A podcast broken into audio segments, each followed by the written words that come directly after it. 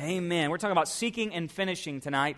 Just want to tell you the story of Asa. But first off, just to ask a question. In the Bible, Jesus often went up to people and asked them, What do you seek? And if Jesus was walking up to us today to ask us, What would you, what do you seek? Heath, what do you seek? John, what do you seek? Uh, Miss T, what do you seek? Uh, what would we say? Would I say, man, I would really like some good health. I'd like to end my life in good health, or I would, I'd love to have uh, for sure a good marriage, or I'd love to make sure I'm financially stable for the rest of my life. What is it, those things in our lives that we are seeking? What are we pursuing? What are our eyes on? What's our goal and our aim?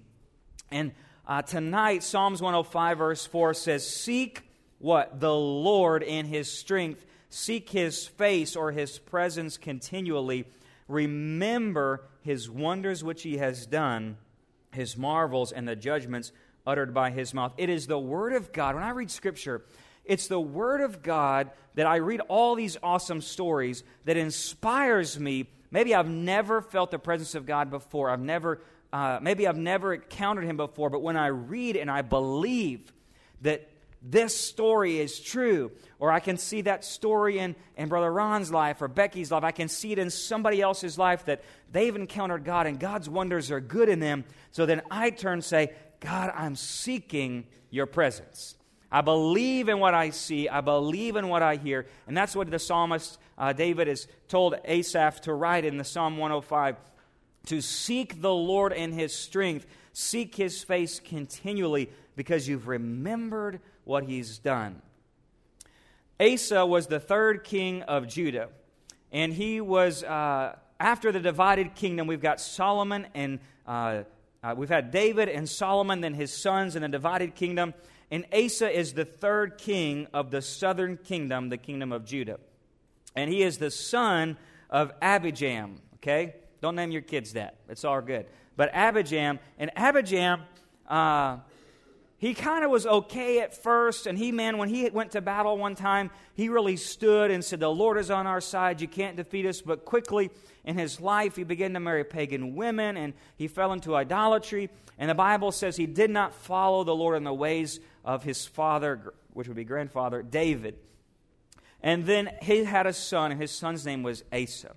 And the Bible says that Asa, uh, in 1 Kings chapter 15, verse 11, nevertheless followed the Lord like his great grandfather David, that he was right in the sight of the Lord like David his father. So here's a young person.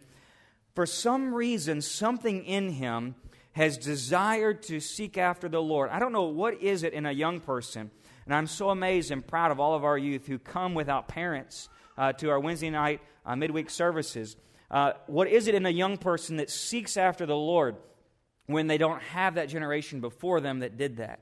And so there's something awesome about Asa because he really went away from what his father did. Even his relatives, his grandfather, or his grandmother, and all the family and extended family, uh, he went after the Lord like he knew the stories of his uh, great grandfather David. And maybe he read them, maybe he heard them, but there was something that made him want to go after God like David did. And so in Second Chronicles chapter 14, verse 9, let's talk about Asa's story. Second Chronicles chapter 14, verse 9. And so Asa becomes king. He's seeking after God, and then something happens. It says, Now Zerah the Ethiopian came out against them, that's Judah and Benjamin, the southern kingdom, with an army of a million men and 300 chariots, and he came to Mareshah and Asa went out to meet him, and they drew up in battle formation in the valley of Zephnath and Mareshah. And Asa called to the Lord his God and said, Lord, there is no one beside you to help in the battle between the powerful and those who have no strength. Which do you think he was, right? There's nobody to help me in this battle, and there's the powerful, and there are me, God, who has no strength. So help us, O Lord our God, for we trust in you and in your name have come out against this multitude. O Lord, you are our God. Let not man prevail against you. Man, what a powerful prayer. He's saying, God, you are a God who stands in the gap between the weak and the strong. He's just telling God, he's preaching, you know, God, you are the God who stands in the gap between the weak and the strong, and you are our God. And I've come out here in your name. So this is on you now, by the way. And I've come out here in your name, and let not man prevail against God. Don't you know God's like, oh, buddy, it's on.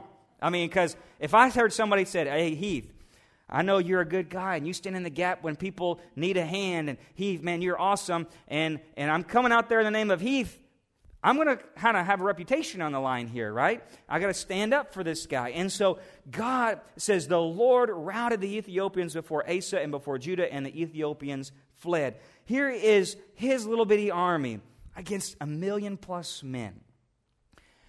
And they win. Man, don't you know you'd be jumping and shouting. Uh, and says the battle was hopeless. God was all he has. He realized he's got no strength to stand. Asa prays. God shows up, says, You're a God and he wants God and his kingdom get all the glory. Let me tell you something.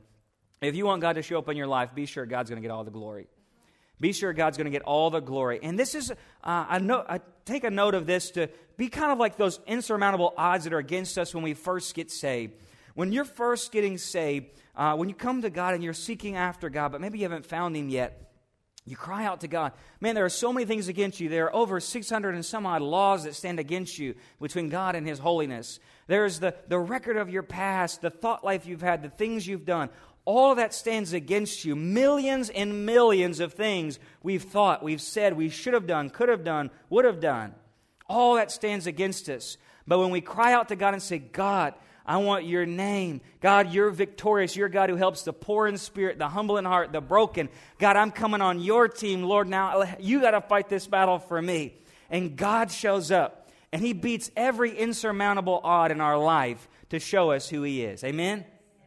And that's kind of Asa's salvation moment. God just, man, you're my God, and I want you to fight this battle for me. And against all odds, you and I are saved today. You know that? Against all odds, you and I are saved today. And so may God get the glory for that. May God get the I didn't save myself. May God get the glory for it. That's right, his battle. And so look in Second Chronicles 15, verse 1.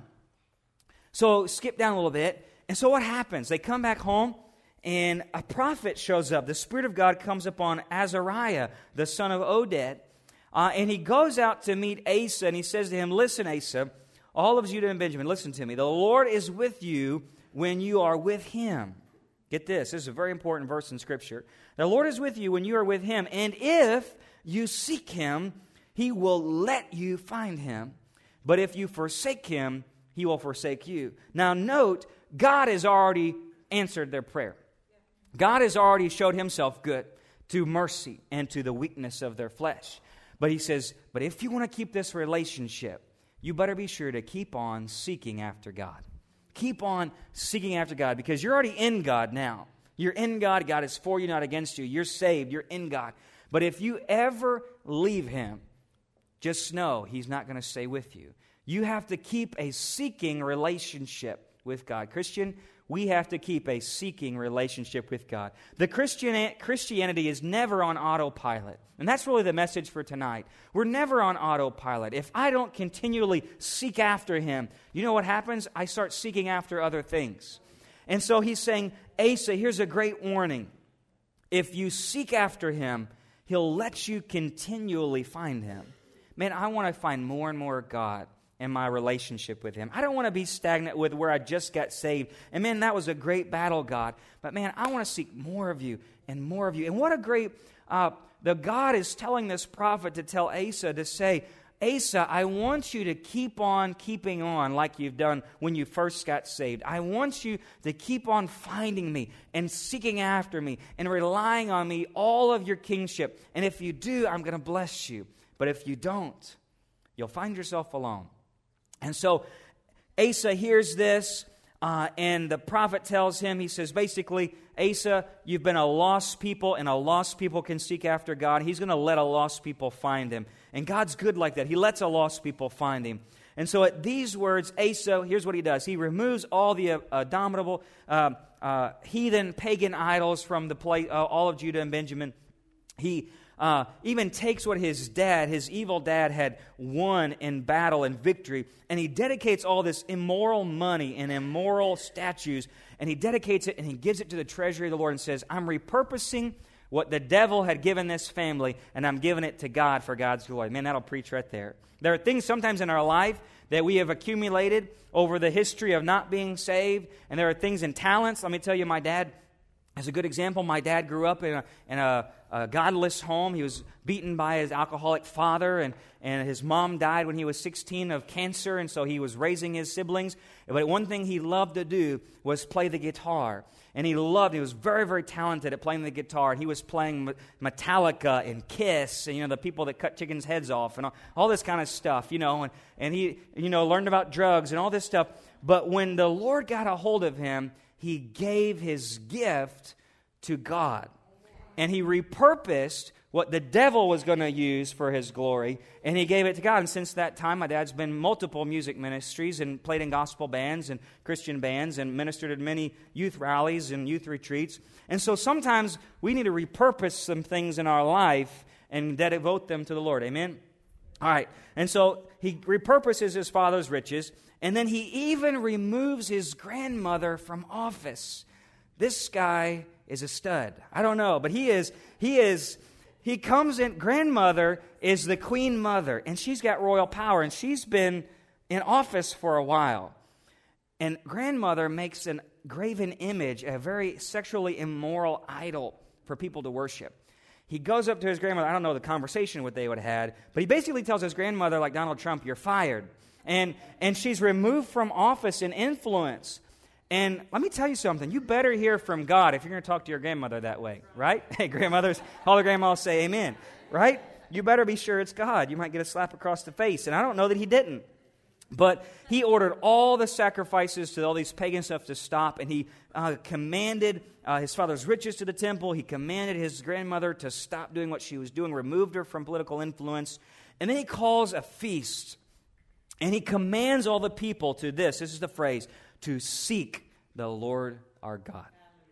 He commands the nation to seek after the presence of God. And ironically, not ironically, it's all purpose.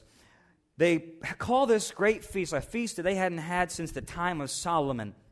And they put out all these idols. They grabbed this feast, and it was on the Feast of Weeks. Now, the Feast of Weeks is what we celebrate in a very, very known word in our community called the week of Pentecost.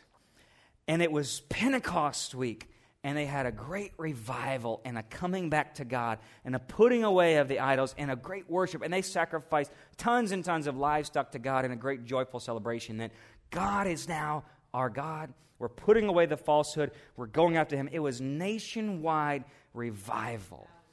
Isn't that crazy? Man, what a story that one young person can say, I'm going to stand up against all this ideology. I'm standing up against family. I'm standing up against politics. I'm standing against everything. And because the Lord has said, Seek my face. And so, like Jacob, he's going to say, Your face, God, I will seek. Nationwide revival, and because of this, the Lord gave him rest in 2 Chronicles 14. Prosperity for many years, 20 years, Asa would see no war. He would have continual war with the northern kingdom because that never uh, that was the part of the curse of the divided kingdom. They were always fighting amongst themselves.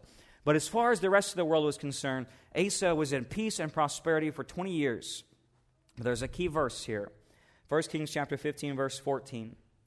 But all the high places were not taken away. Nevertheless, the heart of Asa was wholly devoted to the Lord all his days. His heart was in revival, the nation was in revival, but a little bit of idolatry remained. Some people didn't give up those idols, and some places were still focusing on seeking other things, seeking answers from other means, seeking answers from other gods. How crazy it is that the presence of God can move in an auditorium in a, in a place like this and a whole many people can be in revival, and we, God is saying, Give me everything, give me everything. And yet we can hold on to those one little things. And that might make for disaster later on in our life.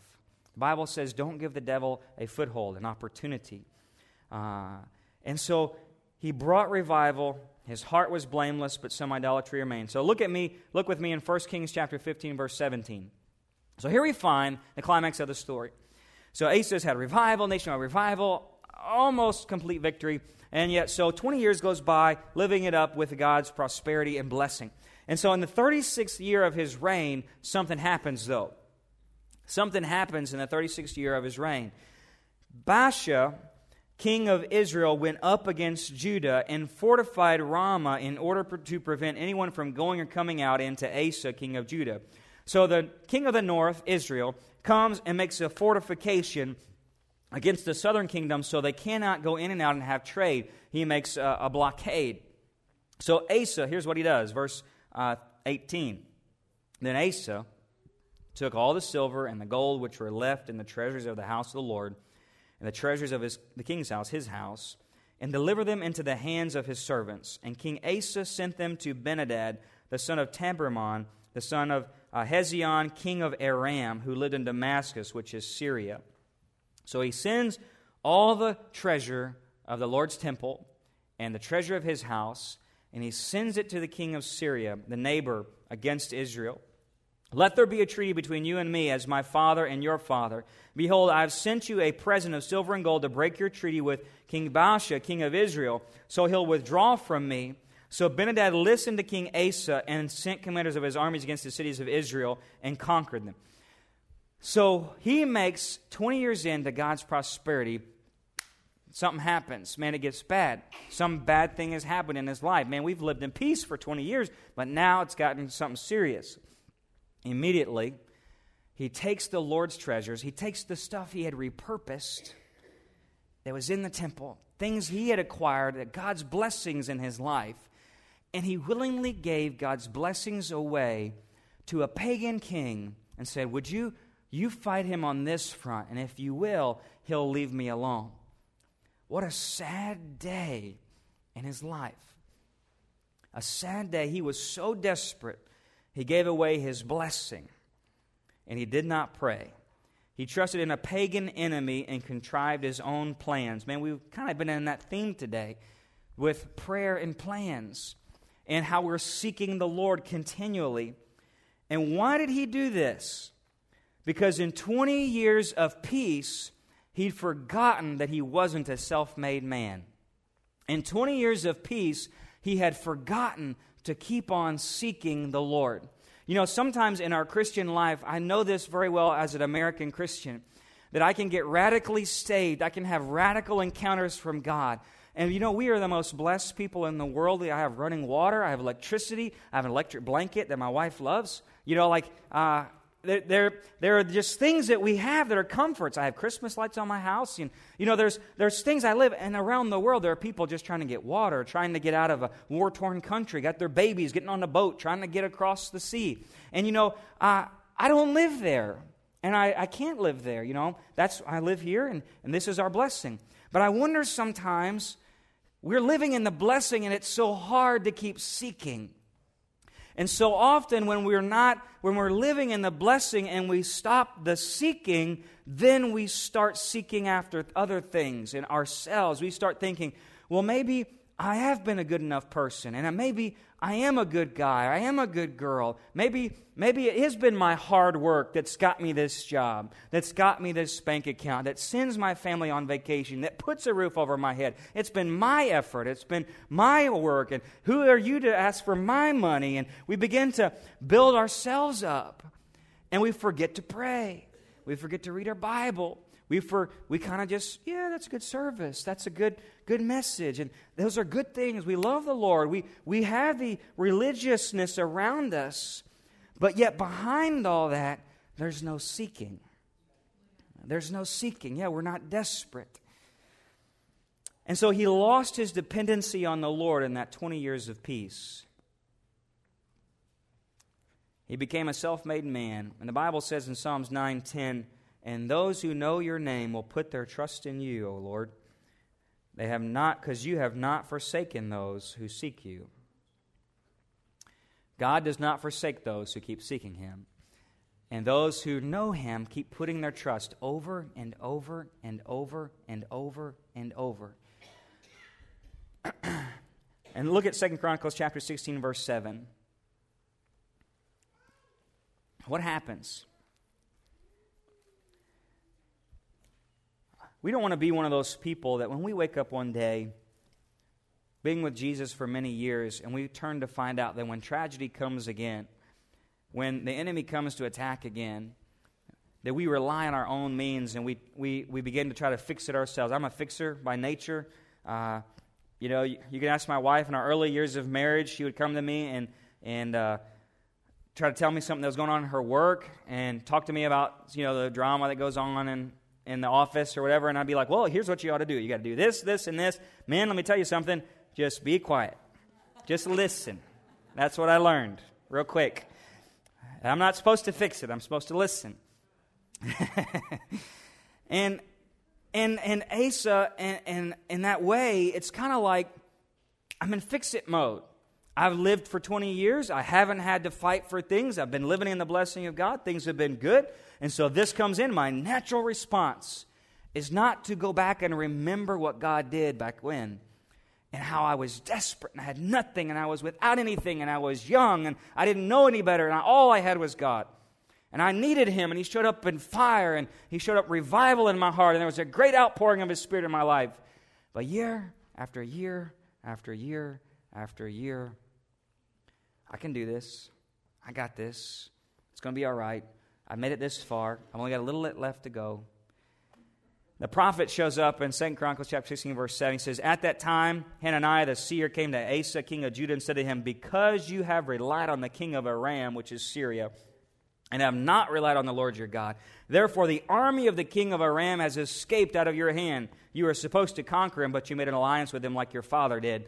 But now were not the Ethiopians and the Lubim, who, and an immense army, which were very many chariots and horsemen, were they not given into your hand? Yet because you relied on the Lord, and the, he delivered them into your hand. For the eyes of the Lord, get this verse right here, for the eyes of the Lord move to and fro throughout the earth that he may strongly support those whose heart is completely his.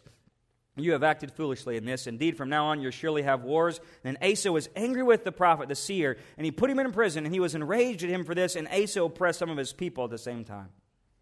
He got mad. Who are you to tell me that I'm not listening to God? Who are you to tell me? I've been serving God for 20 years and God's blessed me. Who are you to tell me something about what I'm doing in my life? Man, pride had built him up so much. This is the first time in Scripture a prophet was arrested and put in prison, by the way. How? Think about that. That's a sad note on your record. And so Asa gets mad, but what God is saying, he's saying, but the eyes of the Lord move to and fro throughout the earth that he may strongly support those whose heart is completely his. What he's saying is God's intention is always to help you. Uh, I heard John Piper say it this way about that verse that I was studying that one verse. And he said, if we were to say, that a lifeguard is always looking to and fro the pool, looking for someone who he may help. What do you think that intention of that lifeguard is? He is always in the mode of helping people. That's what his job is. That's what he's doing. He didn't take a time off. He is always there to help people. And the prophet says the Lord is like that.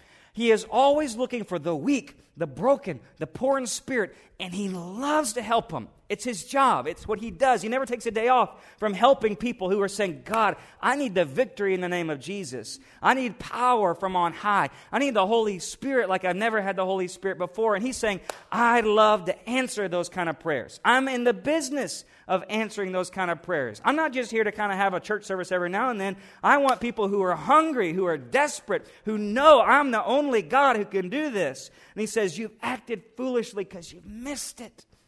God would have loved to give you victory again.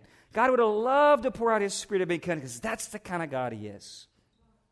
So he gets mad and throws him in prison. Gets so mad he goes on a tirade and, and even angers and, and oppresses some of his people at the same time. So God, in his great grace, a couple years goes by, gives him this disease. The Bible says he had a foot disease. We don't know what it was. Could have been a fungus, could have been gout, could have been something, but it ended up getting worse and worse and worse. Maybe it became gangrene, and it got worse. And the Bible says that he did not repent. And the Bible says in 2 Chronicles chapter 16, verse 12, it was so severe, he did not seek the Lord, but the physicians.